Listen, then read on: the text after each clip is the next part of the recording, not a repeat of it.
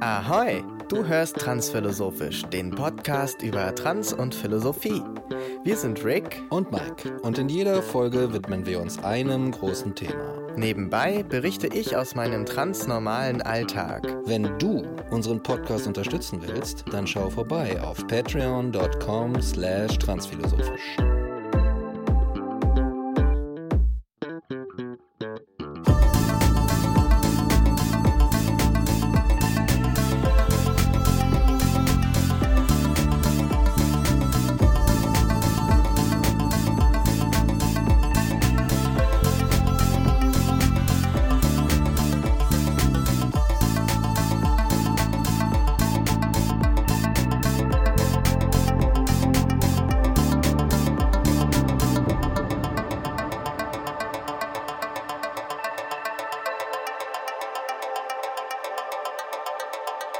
Ja, herzlich willkommen zurück zu einer neuen Folge Transphilosophisch. Ja.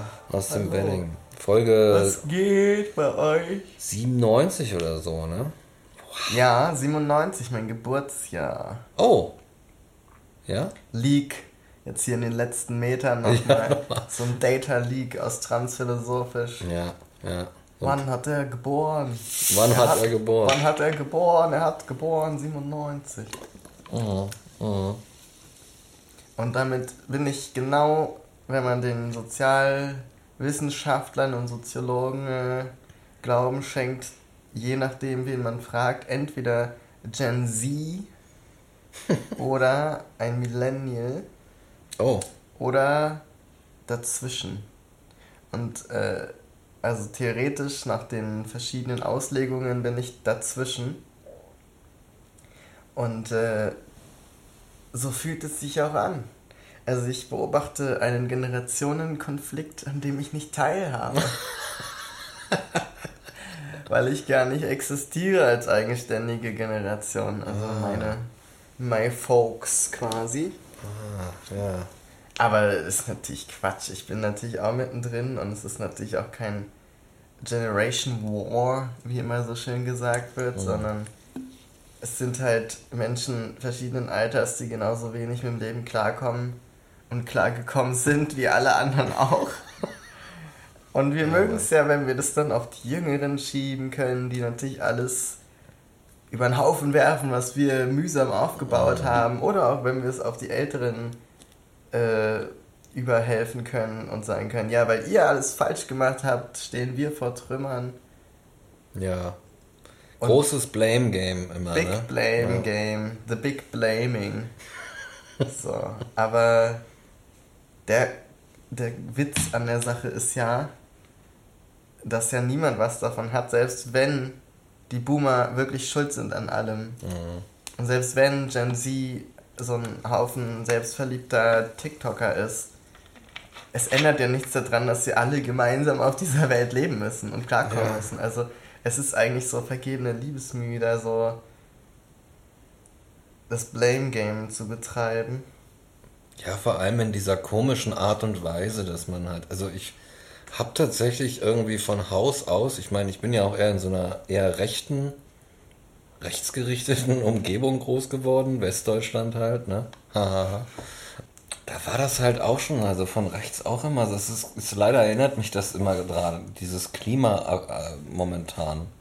Dass halt immer irgendwelche Menschen mit unter irgendwelchen Attributen zusammengefasst werden und dann irgendwie so kollektivstrafenmäßig so für irgendwas verantwortlich gemacht wird, damit man sich diesen leidigen Prozess der Problemanalyse und Lösung und so sparen kann und einfach sagen kann, äh, es waren doch die und wenn die und so weiter. Und das ist irgendwie so dieses Prinzip einfach des Umgangs mit bestimmten Dingen, das hat sich irgendwie so in allen möglichen auch kontrahierenden Gruppen scheinbar so festgesetzt, weißt mhm. du? Und man blamet einfach immer irgend, irgendwas oder irgendwen und so. Und ich ich weiß, ich, es ist zwar beschwerlich, aber ich würde halt Arschlöcher irgendwie gerne in ihrer Individualität respektieren. Weißt du, was ich meine? Dass man jetzt, ja, nee, du bist nicht ein Boomer, äh, du bist nicht ein Arschloch, weil du ein Boomer bist oder weil du ein, äh, sondern du bist einfach ein Arschloch, das so ein bestimmtes Gedankengut hat, dass man vielleicht irgendwie mit diesem und jenem vergleichen kann. Aber du bist, aber ich, in meinem Empfinden, aus meiner Perspektive, hast du so ein paar Arschloch-Eigenschaften. Mhm. Weißt du? Und dann muss jetzt nicht gleich irgendwie, dann muss ich mir nicht so Attribute nehmen und dann mein Arschloch-Empfinden gleich auf so eine breite Masse aus, ausbreiten, weil mhm. das, das, das, äh, das verfälscht ja auch eigentlich meinen Blick. Und wenn genau, andere, es, macht, ne? es macht es natürlich auch einfach. Einfach halt. Also ja. es macht es halt sehr einfach, wenn Leute Arschlöcher sind, sie dann sozusagen aus dem eigenen Leben fernhalten zu wollen und zu sagen, nee, das, das will ich nicht, das sind quasi die falschen Menschen. Und solange es die gibt, haben wir ein Problem. Aber ich bin ja nicht das Problem und meine Handlung und meine Leute auch nicht. Ja. Also ich glaube, das ist so, das ja, wie du sagst, es verfälscht das Bild. Mhm. Und also ich meine, jeder hat schon mal im Freundeskreis oder im Familienkreis oder irgendeinem anderen Kontext der persönlichen ähm, Bekanntschaften oder Freundschaften oder Familie jemanden erlebt, der irgendwie nicht cool ist. So. Und wo man so denkt, ja, ja ähm, aber man hält vielleicht noch daran fest, weil man so denkt, aber das ist ja mein Freund oder meine Mutter oder mein, was weiß ich, Kollege, den ich seit zehn Jahren irgendwie hier kenne. Mhm. Und ja. es wäre halt einfach zu sagen, wenn man irgendwann merkt, irgendwas stimmt hier nicht, irgendwas ist uncool, wie ich hier behandelt werde oder wie bestimmte Sachen ablaufen, zu sagen, naja, das ist äh, halt einfach ein Arschloch. So, das ist halt schwierig und leicht gleichzeitig. Es ist leicht zu sagen, es ist ein Arschloch, mhm. aber es ist dann wieder schwierig zu rechtfertigen, warum man dann so lange mit der Person was gemacht hat mhm. und sich selbst da drin zu verorten. Oder man sagt halt, naja, es ist kein ganz plattes Arschloch, aber das macht es schwieriger, damit umzugehen und ja. das anzusprechen oder das auch zu vermitteln oder zu kommunizieren. Und ich glaube, das ist sowas, was ähm, wenig, wenig, äh, wie nennt man das, wenig Lobby bekommt. Die Kompliziertheit den ja. Menschen einfach anzunehmen und zu sagen, scheiße, Mann. Ja, ja, ja. Scheiße. Ich glaube, ja, ne, wenn es ist, die Welt ist tatsächlich, sie war es auch schon früher sicherlich auf ihre Art und Weise, aber die Welt ist halt sehr kompliziert und komplex geworden, auch im Sozialen und im Miteinander. Und ich glaube, dass vielleicht so ein, vielleicht geht so ein, also wirklich so ein allgemeiner Geist der Überlastung um. Man muss jetzt ganz viel leisten äh, in der Meritokratie und äh, im Neoliberalismus. Und der eigentlich logischste Weg ist ja, bestimmte Prozesse radikal zu vereinfachen, damit die ganzen Erwartungen, die an dich als Person gestellt sind, äh, überhaupt noch erfüllbar sind. Mhm. Und dann ganz viele Vereinfachungen zu machen und zu sagen, okay, um mir dieses Problem vom Leib zu halten, kategorisiere ich dieses als X und jenes als Y. Und dann kann ich sagen, X äh, ähm, schiebe ich beiseite, bin ich dagegen und Y bin ich dafür. Dann hast du, hast du diese so Prozesse verschnellert. Dann musst du dich nicht individuell mit Menschen befassen, sondern hast ein Instrumentarium, mit dem du das alles einfach so schnell abhandeln kannst. Ja. So, und das ist noch nicht mal, da muss noch nicht mal eine, irgendeine Böswilligkeit dahinter sein oder irgend, weißt du, irgendeine eine finstere Absicht oder so, sondern einfach nur so ein, ja, ich versuche jetzt mal mit meinem Leben, das halt auch viele Erwartungen an mich hat, irgendwie umzugehen. Mhm. So. Und ich glaube, dass die Welt, wie wir sie haben, dieses große oh, Zivilisation und die Möglichkeiten und irgendwelche Apple-Konzerne und so und ach, was können wir nicht alles tun und erreichen, wie können wir uns selbst darstellen, dass es nicht unbedingt ein Gewinn ist, sondern dass es einfach ein Haufen Arbeit ist. Ja. Der nicht so schwer zu bewältigen ist. Hm. Genauso wie das Miteinander. Ja, wobei ich immer sehr vorsichtig bin mit dieser Aussage, dass die Welt heute so komplex und kompliziert ist, weil dadurch immer so suggestiv im Raum steht, dass sie früher einfacher war. Mhm. Und ich glaube, das ist so ein, naja, Nebenprodukt auf eine Art von dem sogenannten menschlichen sozialen Fortschritt. Nämlich, dass früher natürlich es einfacher war, zu sagen, als Vater, ja, hier ist meine Tochter, ich bin reich und verheirate die jetzt an den Sohn meines reichen Kumpels sozusagen. Mhm. Und da war dann nichts mit komplizierter Liebesbeziehung und was ist ich Dreieck oder was für eine Sexualität habe ich oder wie stelle ich mich da, sondern da gab es Höflichkeitsformen und da gab es Regeln und die waren ganz fest und wer da sozusagen gegen aufbegehrt, hat in dem größeren Anteil der Fälle eine soziale Ausgrenzung erfahren weil er oder sie nicht den Regeln entsprochen hat oder die Normen und nicht den Höflichkeiten und Sitten gefolgt ist.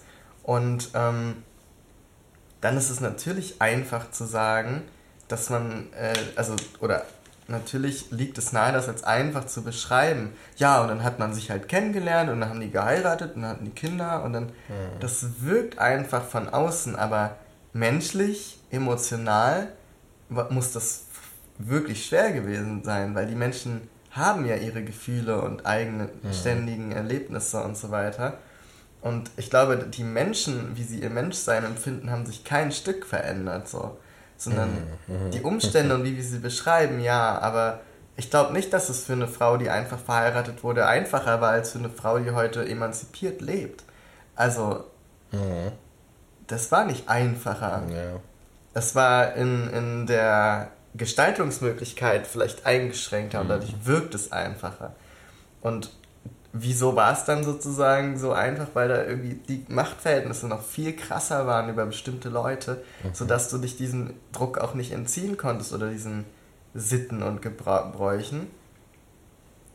Und dann ist es am Ende, ne, jetzt wo es weniger von dieser Macht, dieser sozialen Macht die gibt es ja auch noch in vielen Bereichen der Welt und auch in vielen Gesellschaftsschichten oder Situationen, aber wo die so an ein paar Stellen aufgebrochen ist und jetzt nicht mehr zum Beispiel in der Monarchie leben in Deutschland, mhm. so und so weiter, oder in dem Patriarchat, wie es damals war. Ich glaube, da, ähm, ja, da zeigt sich einfach die Kompliziertheit und Komplexheit viel mehr. Die teilt sich mehr mit, mhm. aber die war immer schon da.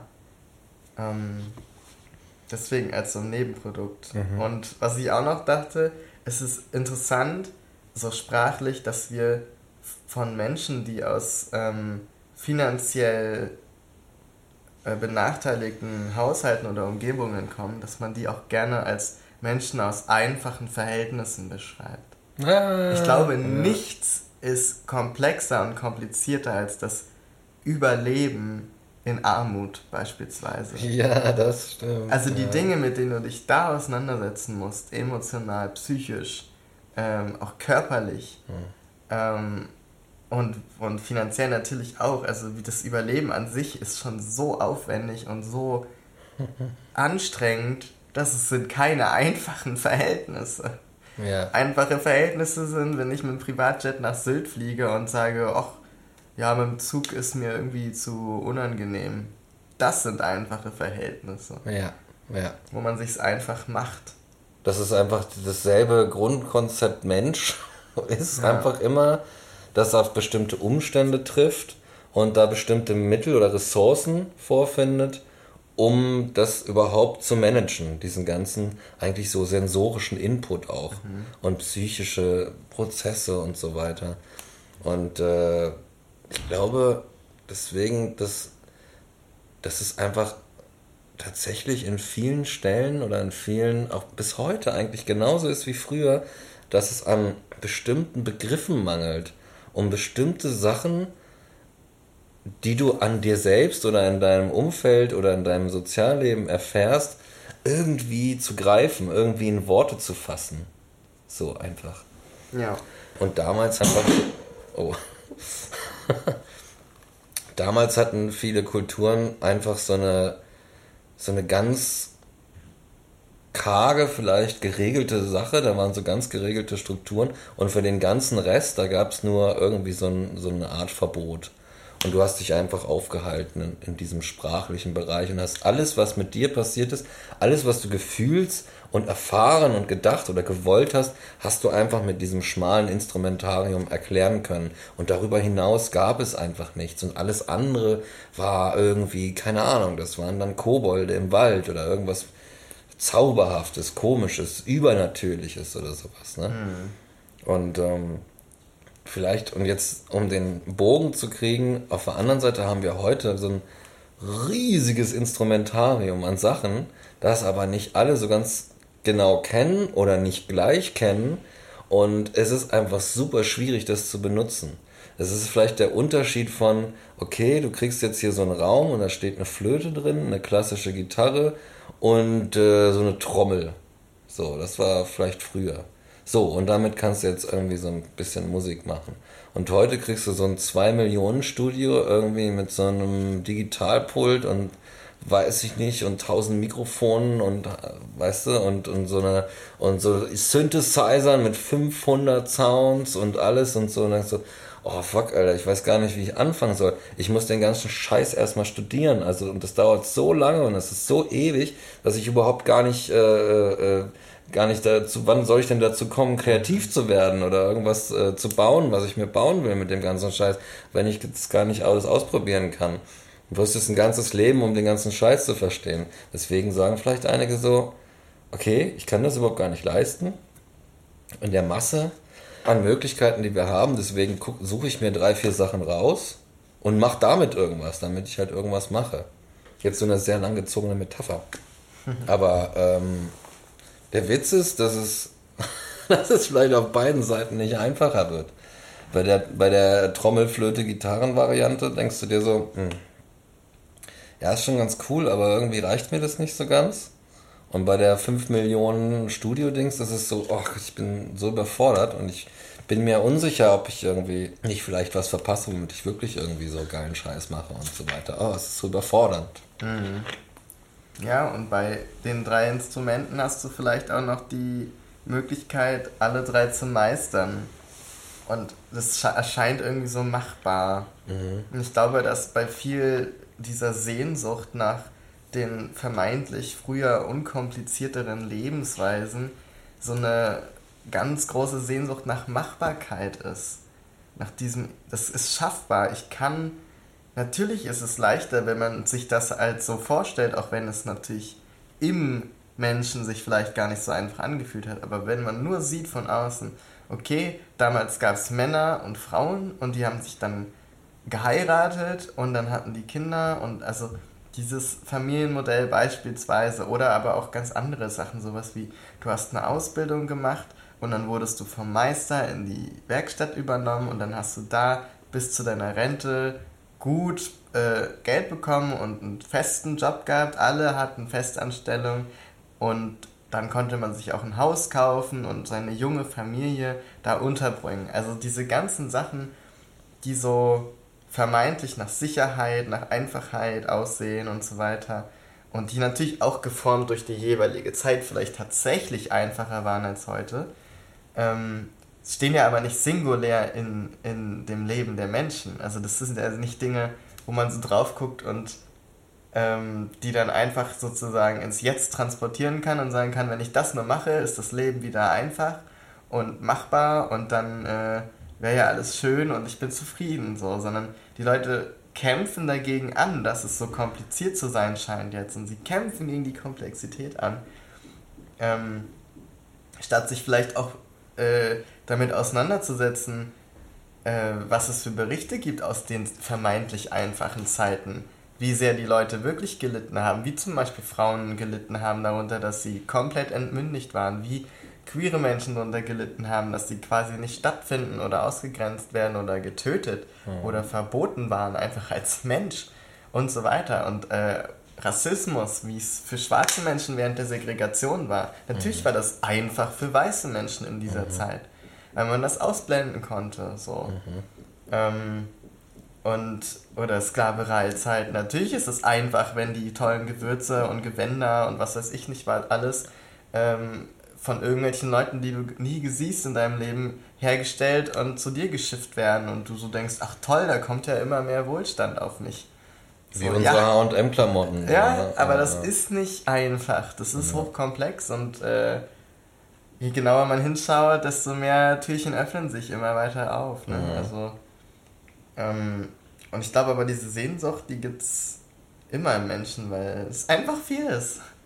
Ja. Es ist einfach überfordernd, das Leben. Und ich glaube, dass uns viel besser daran getan wäre, das so anzuerkennen und zu sagen, yes, life is fucking complicated, ähm, aber hier sind Möglichkeiten damit umzugehen oder hier sind ja. Ähm, ja, sind Dinge, die früher geholfen haben, die auch heute helfen könnten. Also auch da so eine Art kollektives Wissen aufzubauen oder eine Weisheit vielleicht auch eher als ein Wissen.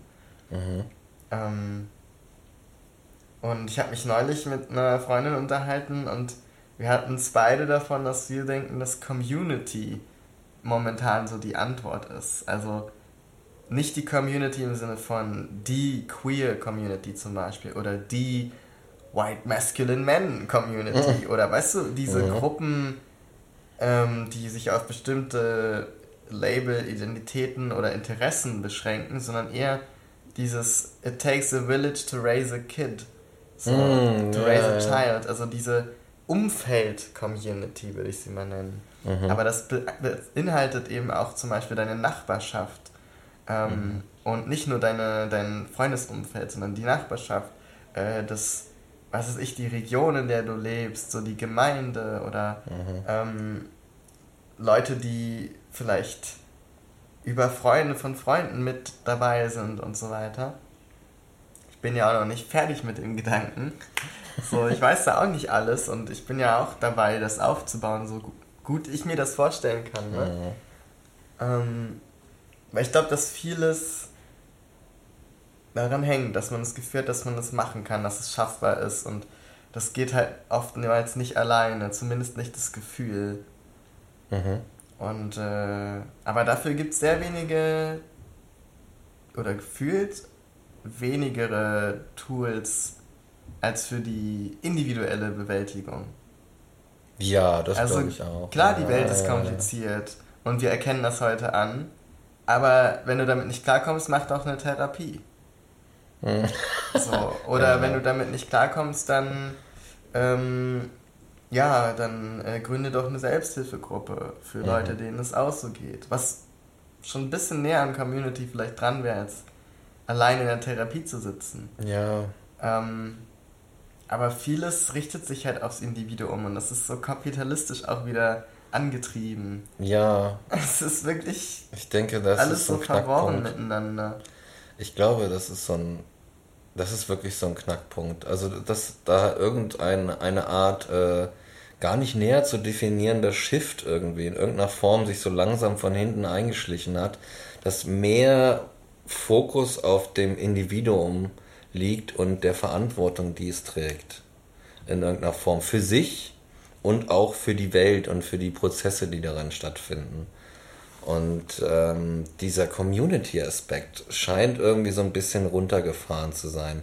Mir kommt es halt, also wenn, ne, so wie du es gerade benutzt hast, das, das, äh, den Begriff, würde ich halt auch sagen, mir kommt es echt so vor, als wenn da immer so eine Einzel- Kampf, so ein Einzelkampftum irgendwie immer mehr normal ist und stattfindet und du dich halt auch deswegen, dass du dich mehr gegen andere verteidigen musst in diesem Kampf. Also es ist mehr Wettbewerb quasi herrscht im menschlichen Miteinander. Aber dass so dieses so, ah, okay, da ist ein Mensch, ähm, ich weiß nicht genau, was der ist oder was, wo der hingehört, aber der lebt jetzt oder der ist jetzt mit mir hier in dieser Stadt oder in dieser Straße oder in diesem Haus und so.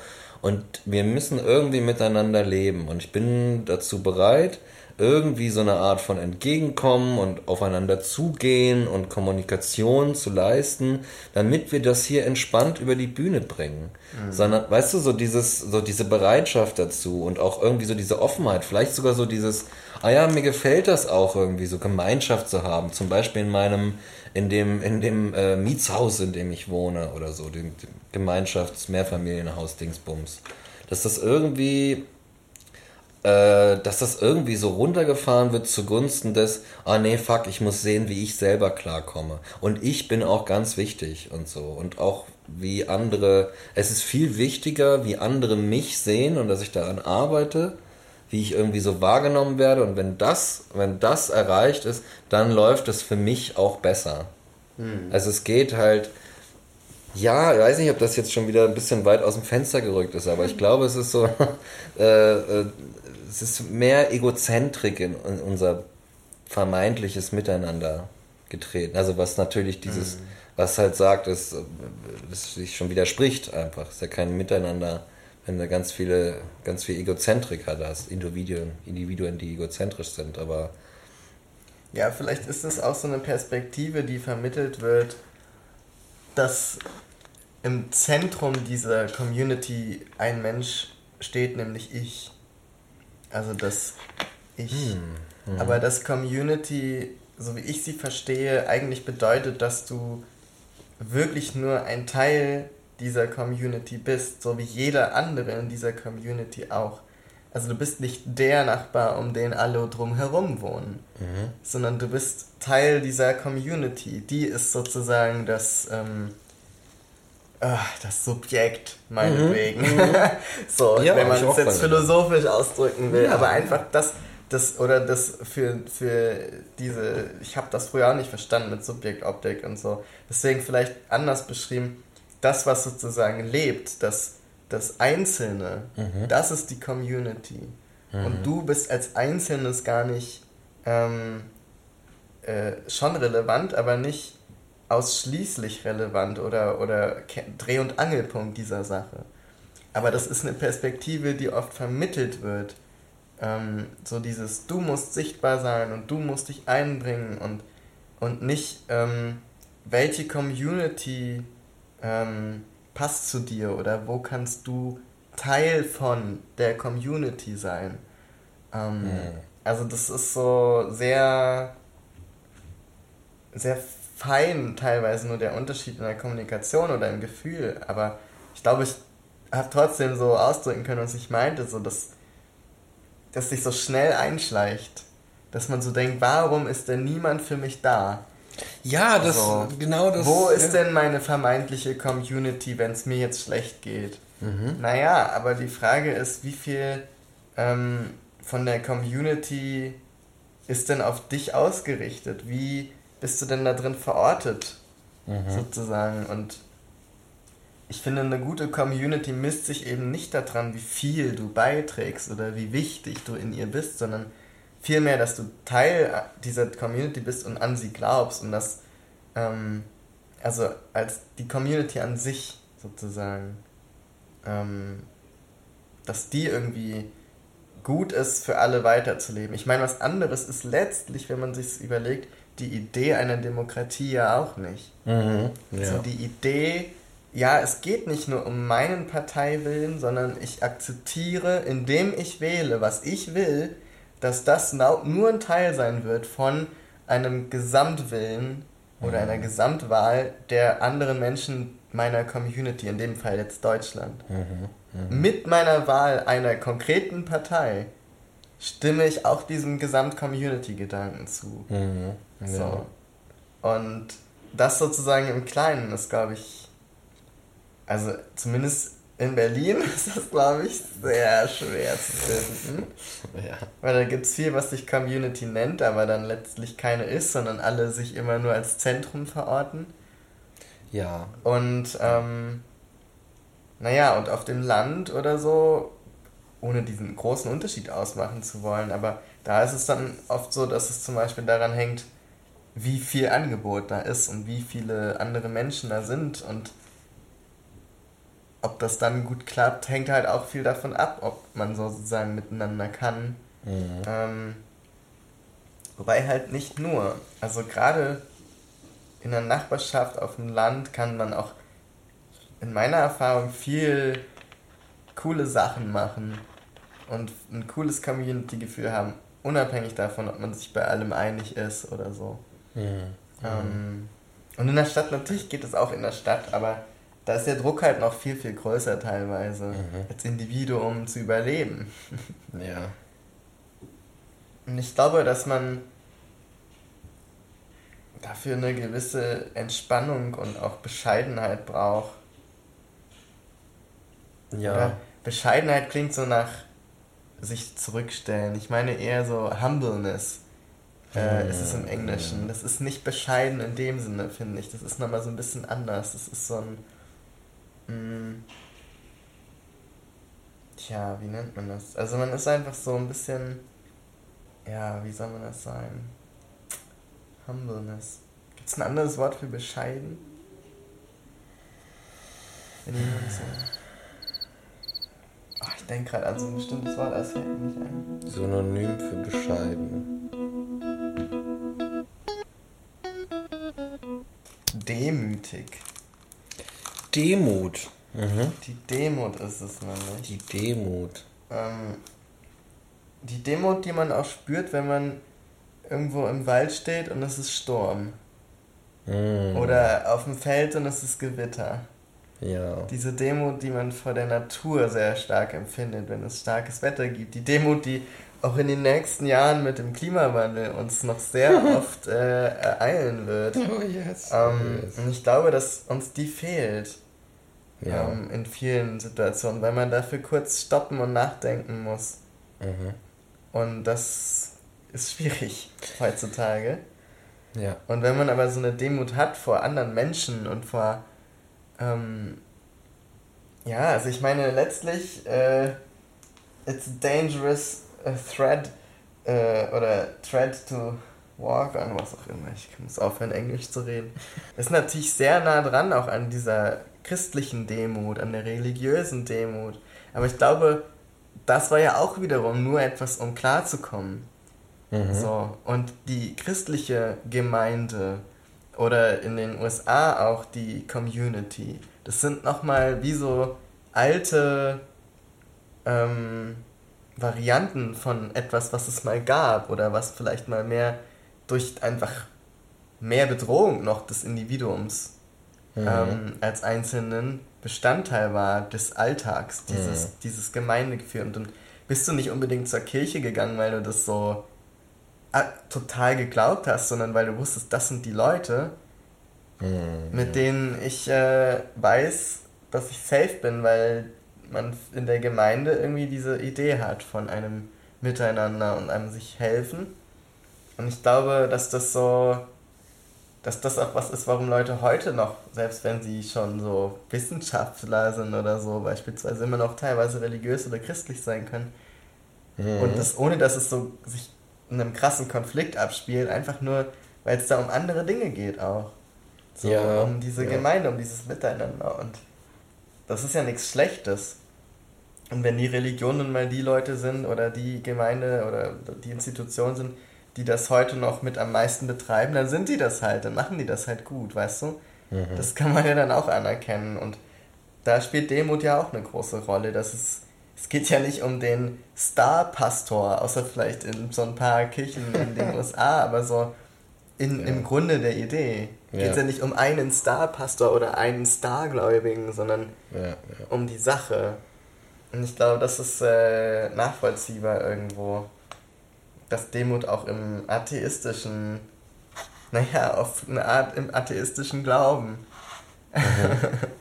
ja, ja, und da hast du, glaube ich, so die. verdrängt wurde, aber vielleicht doch einen Platz haben sollte. Ja, ich glaube, wir haben da wirklich so, da sind so Konflikte, die tatsächlich jetzt noch nicht sprachlich benennbar sind, weil da Überschneidungen stattfinden, die, äh, die darauf hindeuten, dass wir uns, dass wir schon neue Regelwerke haben, die uns in einer gewissen Form beschränken. Und da so ein Konflikt zum Beispiel ist von, okay, wir haben wir haben gemerkt, dass in vielen Kontexten in der Vergangenheit das Individuum überhaupt keine Wichtigkeit hat. Wir wollen, das ist scheiße, sehe ich auch so. Wir wollen das Individuum mehr hervorheben. Aber durch das, was da, da aus dieser Aktion quasi entstanden ist, ähm, ist halt diese Komplexität höher geworden und es treten plötzlich Probleme im Miteinander auf, die vorher nicht da waren. Und leider ist dieses Neue, muss sich gegen das Alte abgrenzen, weil das halt die, die Individualität beschränkt hat. Nur jetzt ist man in diesem neuen Modus, merkt man, oh, die Probleme wären eigentlich lösbar durch zum Beispiel sowas wie die christliche Tugend der Demut. Und dann müsste man eingestehen, dass, weißt du, dass das Alte doch nicht so scheiße ist, gegen das man sich so vehement abgrenzen muss. Und äh, aus der Angst heraus jetzt wiederum die neu errungene Individualität, die ja auch geil ist, der, ne? und diese Freiheit damit wieder aufgeben zu müssen. Ja. Und dadurch entsteht so ein ganz mieser Konflikt, dass ich muss jetzt daran festhalten, aber ich, ich, es wird zu so einem Martyrium teilweise, partiell, statt irgendwie diese dämlichen Grenzen aufzumachen und zu sagen, naja, nur weil das jetzt irgendwie von der, vom Christentum jetzt mal als Beispiel genutzt wurde, heißt ja nicht, dass das Tool als solches ne, der, der Demut in, in anderen Kontexten einfach okay anwendbar ist. Nur weil die ganze Zeit die, das Christentum den Finger darauf hatte, dass ja. man jetzt die Demut äh, ablehnen muss, weil das, das Christentum-Label da drauf klebt. Das kann man, glaube ich, nicht universal anwenden, diese Methode. Ähm, dann kommt man in so einer, ähm, weiß ich nicht, in so einer, soll man irgendwie äh, wissenschaftliche Erkenntnisse aus der Nazi-Zeit heute anwenden, Debatte und so weiter. Ja. Ne? Da gibt es da definitiv, natürlich gibt es da auch Grenzen. Aber ähm, ja, ich kann mir vorstellen, dass zukünftige Generationen, die wir ja auch heute schon hatten, äh, dass die halt sagen würden, oh, ihr, das ist mir alles so vertrackt und wir haben keinen Bock darauf. Wir schmeißen diesen komischen Scheiß, äh, diese ganzen Isolationen, die ihr euch da aufgebaut habt, über ein Board und wir holen uns zum Beispiel die Demo zurück. Mhm. Und fickt euch mit eurem komischen Konstrukt. Und die nächste Generation irgendwie so auf die, Pro die Probleme sieht und einfach sagt, okay, ich habe noch nicht damit angefangen, das so anzunehmen und zu internalisieren, also tue ich es auch gar nicht erst. Sondern das lasse ich schon mal raus. Mhm. Und dann entsteht so eine Gegenbe so, ein, so eine Gegenpolung wiederum. Ne? Also ständig ja. geht in so Gegensätzen zueinander, zueinander auf. Wir haben tatsächlich aber dann, wir haben nicht den, keinen Status erreicht, in dem es halt, in dem wir uns irgendwie sicher und ohne uns irgendwie unwohl und schlecht zu fühlen, tatsächlich an, den, an dem Ressourcenreichtum, der so da ist, in der Selbstgestaltung einfach bedienen können und daraus irgendwie erstmal ein Selbst und dann eine Gemeinschaft in irgendeiner Form basteln zu können. Da sind mhm. immer noch so kleine, kleine Ängste und Kriege und, und, und Rivalitäten irgendwie mit dem Alten und dem Neuen mhm. und dem, vielleicht, weiß ich nicht, dem Queeren und der Tradition und so weiter. Ja. Ach ja, alles ist so prekär und extrem. Alles. Mhm. Und es ist so. Alles. Alles. Alles. Alles. Einfach alles. Einfach alles. Ja. Ja, es ist nicht schlecht im Jahr 2023, liebe Zukunft. So war das damals. Ja. Gut, dass Sie es so schön durchschaut haben. Ja, wir haben das alles schon geblickt. Wir haben das alles schon geblickt. Ja, ne? Die waren ihrer Zeit voraus. ja, von wegen, Alter. So ein Bullshit. Ähm, Nein, aber ich glaube, also der Punkt ist, glaube ich, so ein bisschen, dass es verständlich ist, dass es vielen Menschen nicht so gut geht, wenn das so schwierig ist. Also das ist ja jetzt kein abstraktes Konzept. Es ist ja keine extreme Neuheit, so Demut oder Community beispielsweise. Mhm. Oder Gemeinde meinetwegen. Ähm, dass die helfen können oder dass die was mit Menschen machen, was ihnen vielleicht gut tut. Die Frage ist nur, wie leicht ist es, das umzusetzen? Und ich glaube, das ist halt zum Beispiel jetzt hier relativ schwierig. Also weil um eine Community zu gründen oder nicht zu gründen, als wäre es so ein Verein, aber um sie zu ähm, begründen oder zu initiieren oder irgendwie ins Laufen zu bringen, muss man ja auch erstmal Kontakt finden zu anderen Menschen um einen herum und muss man ja auch auf Bereitschaft treffen. Mhm. Und ich glaube, also auch wenn ich da mich selber so reflektiere, ich weiß gar nicht, ob ich so bereit bin. Mhm. Weil ich noch sehr, man steckt noch so sehr drin in seinen eigenen, seinen eigenen Vorstellungen davon, was man so erreichen will, was man so machen will, mhm. was man so für ein freies Leben braucht. Und ich glaube, wie viel Raum das dann haben kann in einer Gemeinde beispielsweise, das kann man halt nicht vorhersagen. Und ähm, wie mit der Religion auch. Man, also ich zum Beispiel, ich bin jetzt nicht gläubig, aber so, ich kann mir schon vorstellen, dass eine Gemeinde cool ist und auch so ein regelmäßiges, was ist ich jetzt in dem Beispiel in eine Kirche gehen oder so. Ähm, und ich kann mir auch vorstellen sogar, dass ich da eintreten könnte oder an Sachen teilnehmen könnte, ohne jetzt gläubig zu sein. Ich muss ja niemandem meinen Glauben beweisen und ja. sagen, ja, ich glaube an dieses, dieses und dieses, sondern ich kann einfach sagen, ich fühle mich hier wohl und so mhm. klar bin ich gläubig, aber wie ich das auslege, ob ich Gott als das Universum sehe beispielsweise und mir das da total entmenschlicht vorstelle oder ohne Jesus und so weiter, mhm. das kann ja niemand wissen. So. Das heißt, man könnte ja sogar in Gemeinden oder in bestehende Dinge rein, aber dann hat man trotzdem so, okay, jetzt bin ich in der Kirche, jetzt bin ich im Christentum zum Beispiel. Mhm. Man ist so assoziiert mit Dingen, wo man so denkt, ich möchte gar nicht Teil dieser Gemeinde oder dieser Sache sein, weil man ja. heute sehr viel Erwartungen erlebt daran, dass man sich genau anguckt, wovon man Teil ist und dass das auch sofort Einzug nimmt in die Bewertung der Person, ja. die man ist. Und das finde ich total schwierig. Also ich finde es schwierig, sich festzulegen auf irgendwas, weil man dann das Gefühl hat, okay, das bin ich dann jetzt. Also das ist dann auch, das ist dann so der Weg und das geht das einher mit den Zielen, die ich habe und den Vorstellungen. Ja. Und ich glaube, das muss man auf irgendeine Art über Bord werfen können, zu einem gewissen Teil, damit man in der Community einen Platz hat. Ja, immer gleich etwas sein. Man, ja. Äh, so in der Außenwahrnehmung. Das ist so, ah, ich habe ich hab die Person mit den und den Leuten gesehen. Die Person ist also das und das.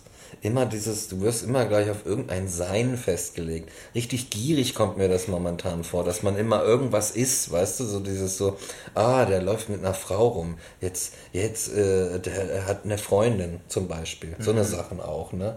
Furchtbar. Mhm. Warum laufen da nicht einfach nur zwei Menschen rum?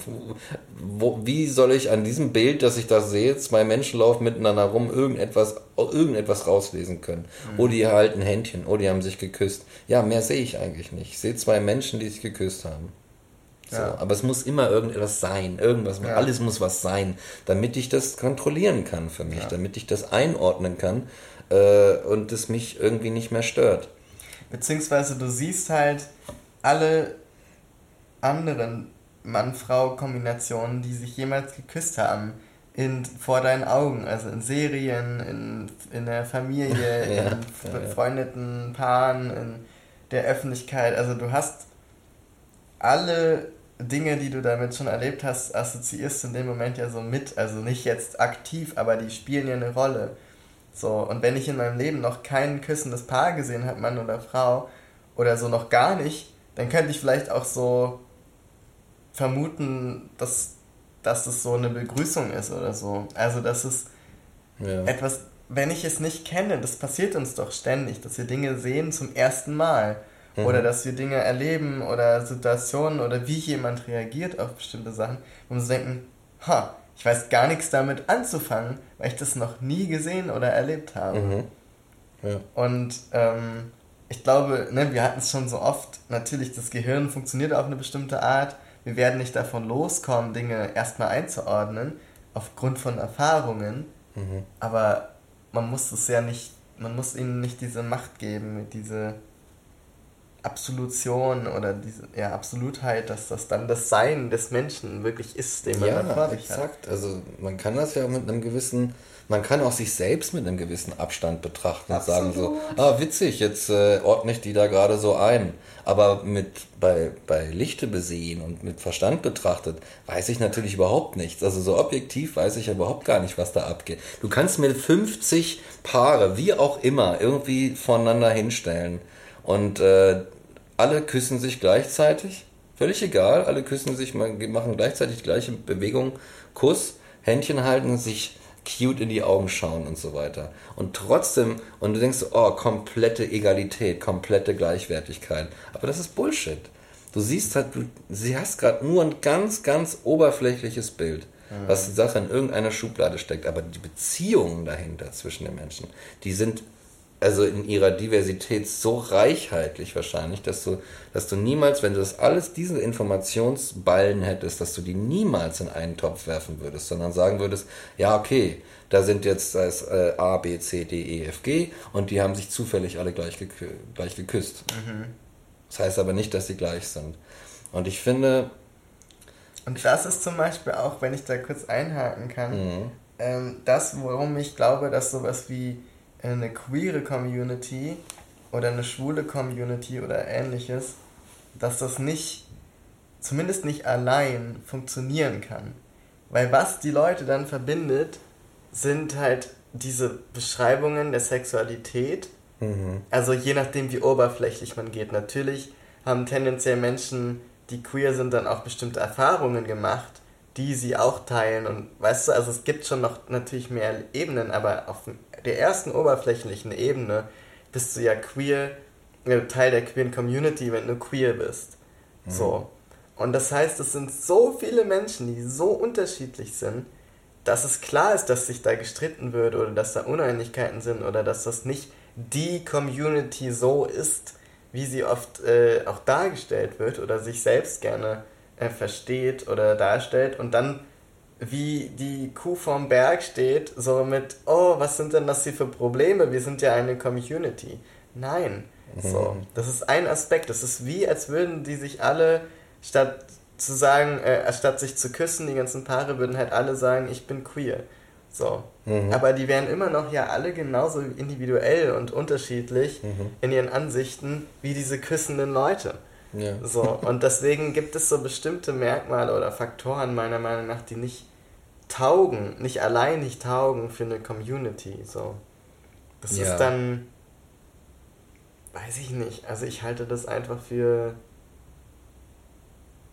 das ist dann halt nett, das ist eine geteilte Erfahrung oder Lebenswelt, aber nicht, nicht ausreichend für das, wovon wir ja gesprochen haben, dieses Verankertsein im Leben, so im mhm. Umfeld, im, in der Region und so weiter, in diesem, naja, vielleicht in diesem gesamtweltlichen Mhm. Also die Welt betreffend. So, weil ich glaube, das ist so die Sehnsucht eigentlich, ne? Also, vielleicht findet Mensch, das findet jemand das auch in der queeren Community beispielsweise. Mhm. Oder in der linken oder in der, ähm, was ist ich, christlichen Gemeinde oder so. Aber I'm glaub, not sure. Ich glaube aber, dass die Sehnsucht sich auch eher darauf richtet, das im Alltag zu erleben. Dass ich mit meinem Kassierer genauso das Gefühl habe von, wir sind irgendwie in einem Team, in der Gemeinde, ja. wie mit äh, meinem Steuerberater am Büro an der Ecke oder irgendwie ja. der Nachbarin, der ich manchmal was vorbeibringe oder die mir mal was hilft. So, ich glaube, das ist ein anderes Community-Gefühl, mhm. weil die Leute sind da und man ist da mehr eingebunden. Mhm. So, weil in alle anderen Gemeinden muss ich mich ja so explizit einbringen, damit ich eingebunden bin. Ja, so. ja. Ne, also mit jemandem, der queer ist in Australien und in äh, Nigeria und in Neuseeland oder in äh, Kanada, bin ich ja nicht verbunden, wenn ich nicht aktiv mich dafür einsetze, dass ich mhm. bin. Mhm.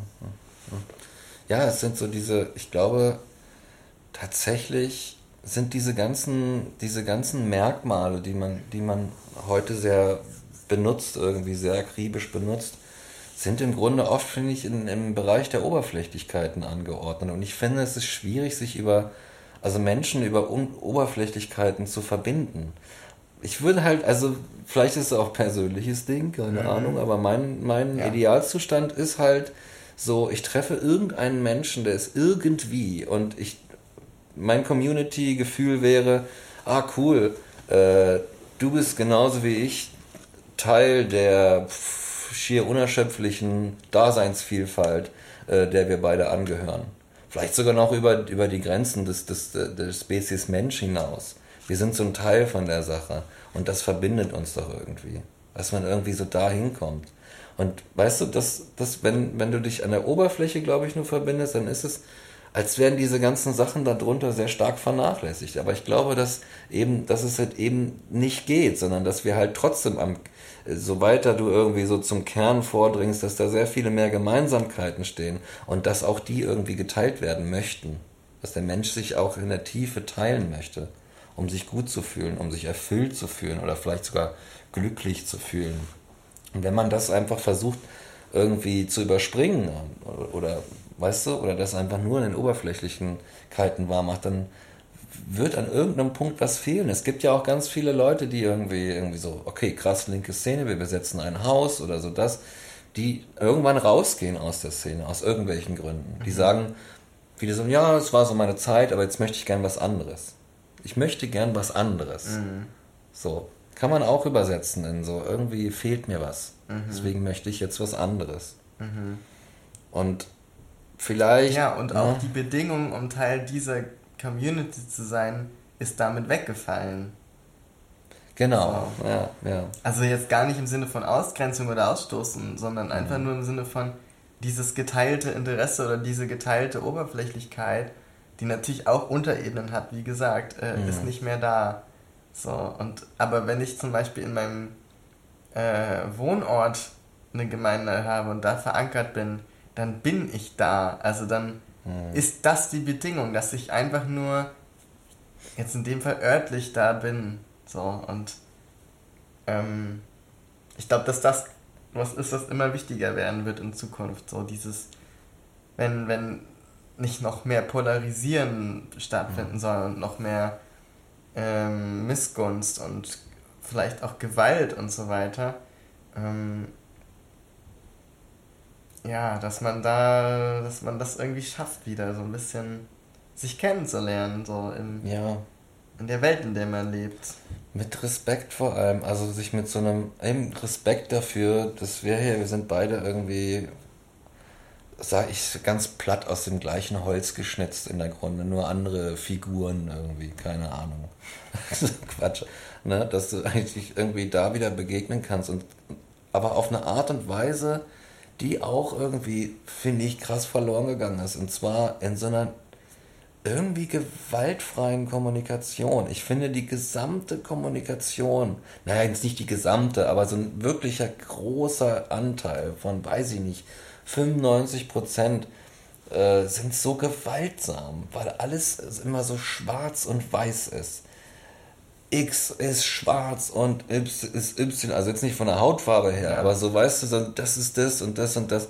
Und einfach in einer gewaltfreien Kommunikation einfach wirklich so sagen zu können, okay, ich gucke mir einen Menschen an, die Aspekte gefallen mir vielleicht nicht, ist vielleicht, weiß ich nicht, irgendwie ein sehr aufbrausender Mensch oder so, hat vielleicht irgendwie, äh, ist die ganze Zeit am Reden oder so.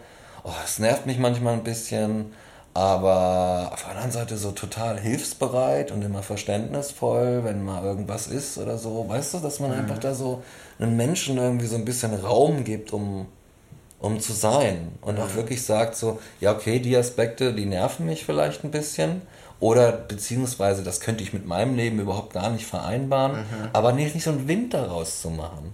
Weißt du? Ja. So dieses, ich meine, so dieses Du kannst es irgendwie, das was wir gerade hatten, das Community bilden über Oberflächlichkeiten, irgendwie hatte ich gerade den Gedanken, dass es ja von zwei Seiten ausgeht.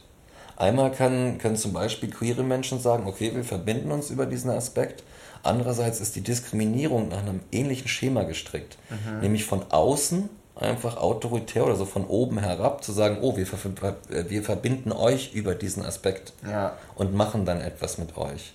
Mhm. Und die queeren Menschen können auf der anderen Seite sagen, okay, wir verbinden uns über diesen Aspekt und nehmen das so ein bisschen in die Hand. Mhm. Aber es hängt irgendwie so leider an dem gleichen so Angelpunkt.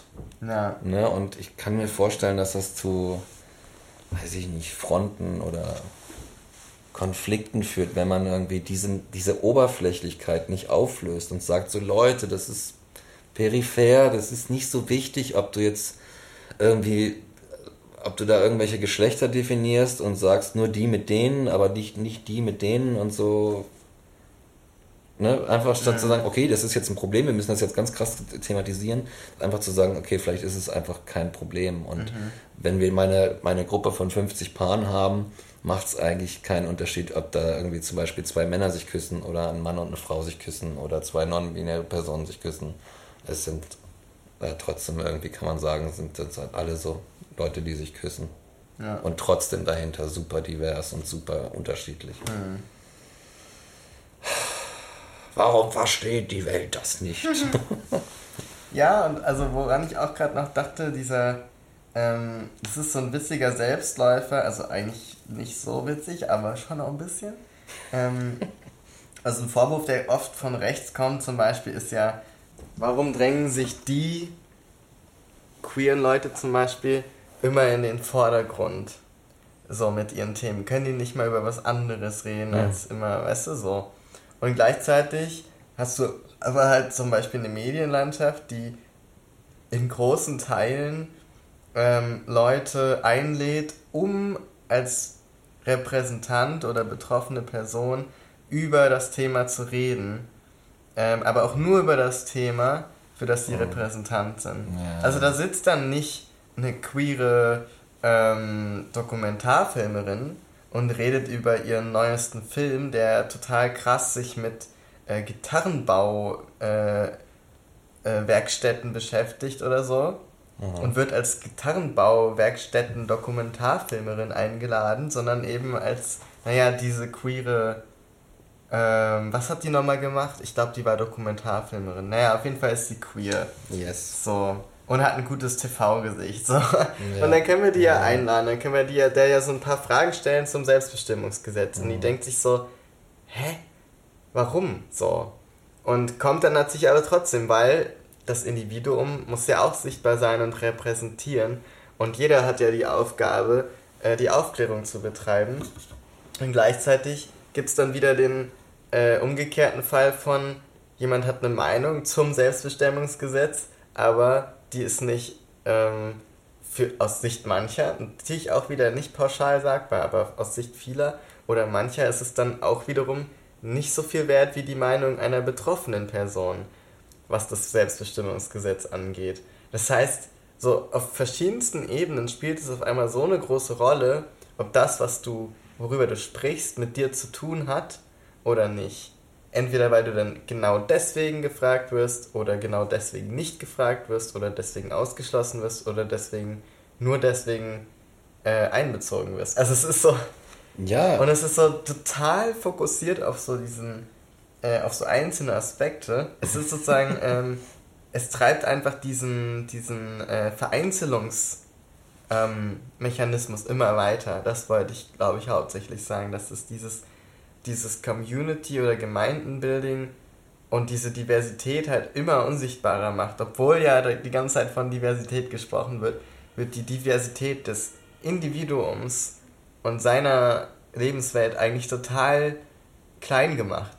Ja, also fast Also das ist so absurd eigentlich. Ja, es ist, es ist absurd, ähm, ähm, äh, weil ja tatsächlich irgendwie so viel Gewicht einfach bei manchen darauf gelegt wird, dass sie queer sind und das da findet eine, eine, eine einfach so eine strukturelle Reduzierung irgendwie alles dessen, was du bist und was du tust, eben wiederum auf den oberflächlichen Aspekt statt. Ja, Dokumentar, äh, sagen wir mal, homosexuelle Dokumentarfilmerin, die einfach Bock hat, eine Doku über Konzertgitarren zu machen. Who cares? Wer diese, weißt du, wenn es eine gute Doku über Konzertgitarren ist, who cares, wer die gemacht hat? Mhm. I don't care.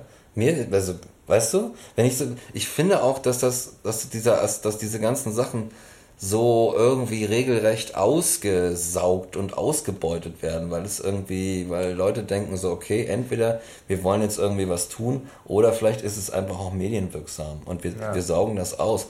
Aber ähm, ja, ich meine, nur ganz kurz, ja. weißt du, einer der Lieblingsfilme von diesen ganzen Verschwörungsideologen und rechten Leuten ist Die Matrix. Ja, das ist so Film lustig, über eine Transition von zwei Trans-Schwestern ja. Also ich meine, das ist so, ja, obviously they make good movies, weißt du, so ja. die Wachowski-Schwestern. Ja. Und es ist so, also ich habe gerade an so ein Format gedacht, wo einfach ganz viele so ablehnende Leute eingeladen werden und die sollen dann mal so nennen, ihre Lieblingsbands, ihre Lieblingsmusik, so alles, was sie mega gerne mögen, Sport, alles Mögliche. Und dann suchst du halt einfach so explizit die Beispiele, wo du sagen kannst, ja, schau mal, der Film ist von der queeren Person und der Film ist von der linken mhm. Aktivistin und der Film ist, weißt du, dass man den Leuten irgendwie nahebringt, dass die Sachen, die du magst, die Dinge, mit denen du dich identifizierst, die hängen mit Menschen zusammen, die du auf einer anderen Ebene ablehnst. Mhm. So. Und nicht um zu sagen, haha, gotcha, sondern so dieses, checkst du es, dass das, mhm. dass die Leute nicht nur dieser Aspekt von ihnen sind, also mhm. also dass du sie gar nicht nur danach beurteilen musst. Ja. Und natürlich ging es dann nicht darum, die zu aufzuklären und zu überzeugen. Niemand jemals in der Geschichte der Menschheit wurde überzeugt. Davon bin ich überzeugt. Ich glaube, das geht nicht. Aber ähm, vielleicht kann es jemand anders sehen und sich so denken, ach krass. Ähm, mhm. Ich glaube, dass den Leuten nicht um eine Bigotterie aufzuzeigen, die sowieso überall und von allen stattfindet, yes. sondern eher um aufzuzeigen, ja, und äh, wir sind alle clueless und wir haben alle unsere Falschannahmen und also eigentlich ja. mögen wir viele Menschen, ohne es zu wissen, oder mögen Dinge, die sie machen, ohne es zu wissen, weil wir die Menschen nicht kennen. Ja, da fehlt auch eine Demut vor der, äh, vor der eigenen Widersprüchlichkeit. Ja, ich, genau. Ne? Wenn du, ne? Also wenn du das, das wäre so ein Ding, wenn du jetzt nämlich diese Person, die rechte Person, einfach vor, davor setzt, sagen, guck mal, Matrix und so, ähm, zu sagen, wenn wir es geschafft hätten als Menschheit, eine Demut vor der eigenen Widersprüchlichkeit zu haben und zu sagen, wow, okay, das passt überhaupt nicht zusammen. Ich glaube, ich möchte nicht in mir, in mich selbst, in mir so widersprüchlich sein. Ich versuche das mal umzudenken. Da wäre schon vieles gelöst, weißt du? Mhm. Und dieses so, oh nein, ich muss ja ein konsistentes Individuum bleiben. Ich muss meinen Point verteidigen und so weiter und so fort. Dann einfach zu sehen, oh, okay, krass äh, wusste ich gar nicht, dass, das, äh, dass da so eine Transition-Sache am Start war oder dass die Band, ähm, dass da irgendwas so ein Dings war. Hm, komisch. Äh, ja, vielleicht sind die einfach gar nicht, vielleicht, habe ich das einfach falsch gedacht. Oder man, was ich vorhin noch meinte, irgendwie so dieses mhm. so, äh, mit der, mit der Konzertgitarren-Doku. Ähm, es ist doch wirklich, es macht doch überhaupt keinen Unterschied, wenn diese, wenn diese Person diese Doku gemacht hat und ich jetzt voll der Konzertgitarren-Fan bin, ist doch scheißegal, wer das gemacht hat. Weißt du? Mhm. Es ist doch völlig egal. Oder du könntest auch bei Matrix sagen, okay, die Wachowski Sisters haben irgendwie so aus ihrem, aus ihrer Perspektive auf das Leben und aus dem eigenen Struggle und den eigenen Prozessen und so weiter einen bestimmten Aspekt des Lebens gesehen. Und diesen Aspekt symbolisch in ein Stück Kunst verwandelt. Und dann kann ein anderer Mensch, der keine, der, der keine Transition machen möchte oder sowas, von der anderen Seite genauso diesen Aspekt des Lebens betrachten und irgendwie sehen, ah ja, das ist für mich auch zum Teil irgendwie für mich persönlich relevant. Ich sehe da irgendwas drin, was wichtig ist. Und wo ist das Problem? Weißt mhm. du, warum muss man dann wiederum, warum muss man an der Stelle dann irgendwie oberflächlich werden und sagen, ach scheiße, das war eine Transition Story. Na, dann will ich nichts damit zu tun haben. Warum kann man nicht sagen, äh, den Schritt gehen und sagen so, hm, irgendwas scheint uns zu verbinden. Ja, ja. In diesem Leben. I don't get it, warum man das nicht so macht. Sondern, also weil es halt der stressigere Weg ist, sich die ganze Zeit, weißt du, anfeinden und ab, mhm. von irgendwas abgrenzen zu müssen, was dich de facto nicht bedroht. Ja. So, weißt du, es ist so, I don't get it. Ich verstehe nicht, ja, warum ich glaube, so da kommt wieder das von vorhin ins Spiel, dass man, dass man so sich identifiziert mit diesen, ähm, mit diesen Details und Oberflächlichkeiten. Also, dass du sozusagen sagst, ich bin dann, ja. ich bin doch, ich bin doch äh, ein transfeindlicher äh, Mensch oder eine mhm. Turf, so. Mhm. Ich kann doch jetzt nicht diesen Film von diesen zwei äh, Transfrauen gut finden. So, ja. das geht ja nicht, weil dann bin ich ja, dann bin ich ja ein Fraud, dann bin ich ja eine, eine ähm, ja, dann bin ich eine Verräterin, so, dann mhm. bin ich ja falsch oder dann erzähle ich ja Quatsch oder Lügen und das ist ja ganz schlimm. Und statt zu sagen, ja krass, hatte ich irgendwie überhaupt nicht auf dem Schirm und ähm, ich meine, klar, in unserem Fall, wir würden uns dann wünschen, dass die Person sagt, ja, vielleicht liegt es da nicht so viel dran und eher hinterfragt, ob diese Turfiness irgendwie cool ist. Aber es kann natürlich auch andersrum sein. Dass sie dann sagt, ich weiß gar nicht, ob ich den Film wirklich so cool finde. Mhm. So, und ähm, ja, man ist davor nicht geschützt, dass man diese Widersprüchlichkeit in bestimmte Richtungen auflöst. Ja. Aber man kann sie sich, sich zumindest mal anschauen und sagen, hey, ja, shit, hm. Ja, aber da kommt auch ein bisschen wieder die Demut ins Spiel. Zu sagen irgendwie, eine Demut vor der eigenen, ich sag mal, Selbstkonstruktion. Zu sagen, naja, möglicherweise ist die Art und Weise, wie ich mich selbst und die Welt zum jetzigen Zeitpunkt sehe, nicht unbedingt so der Shit. Vielleicht, vielleicht erzähle ich oder denke ich oder empfinde ich auch den letzten Bullshit. Und einfach so diese Möglichkeit offen zu halten, zu sagen so, ja, vielleicht muss es einfach zerknüllen und nochmal von vorne anfangen.